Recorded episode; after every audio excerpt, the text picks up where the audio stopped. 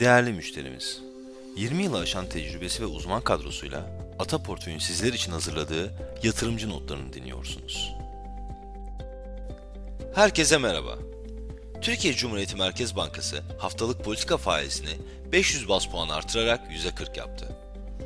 Geçtiğimiz hafta BIST 100 %1.4 değer kazanarak 7960 seviyesine ulaştı. Endeksin yılbaşından bu yana performansı %44.5 oldu. Küresel hisse senedi piyasaları da İngiltere hariç haftayı yükselişle kapattı.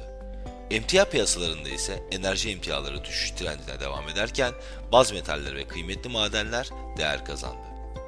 Tarımsal emtialarda ise kahve ve buğday yükselirken diğerleri değer kaybetti.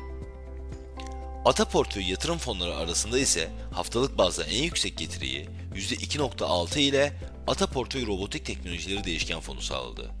Fonun yılbaşından beri getirisi ise %91.2 oldu.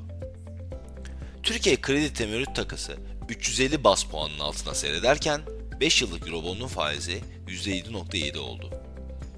Emeklilik fonları tarafından geçen hafta en fazla Aselsan, Yapı Kredi, Ereğli alınıp Alarko, Tüpraş, Pegasus satıldı.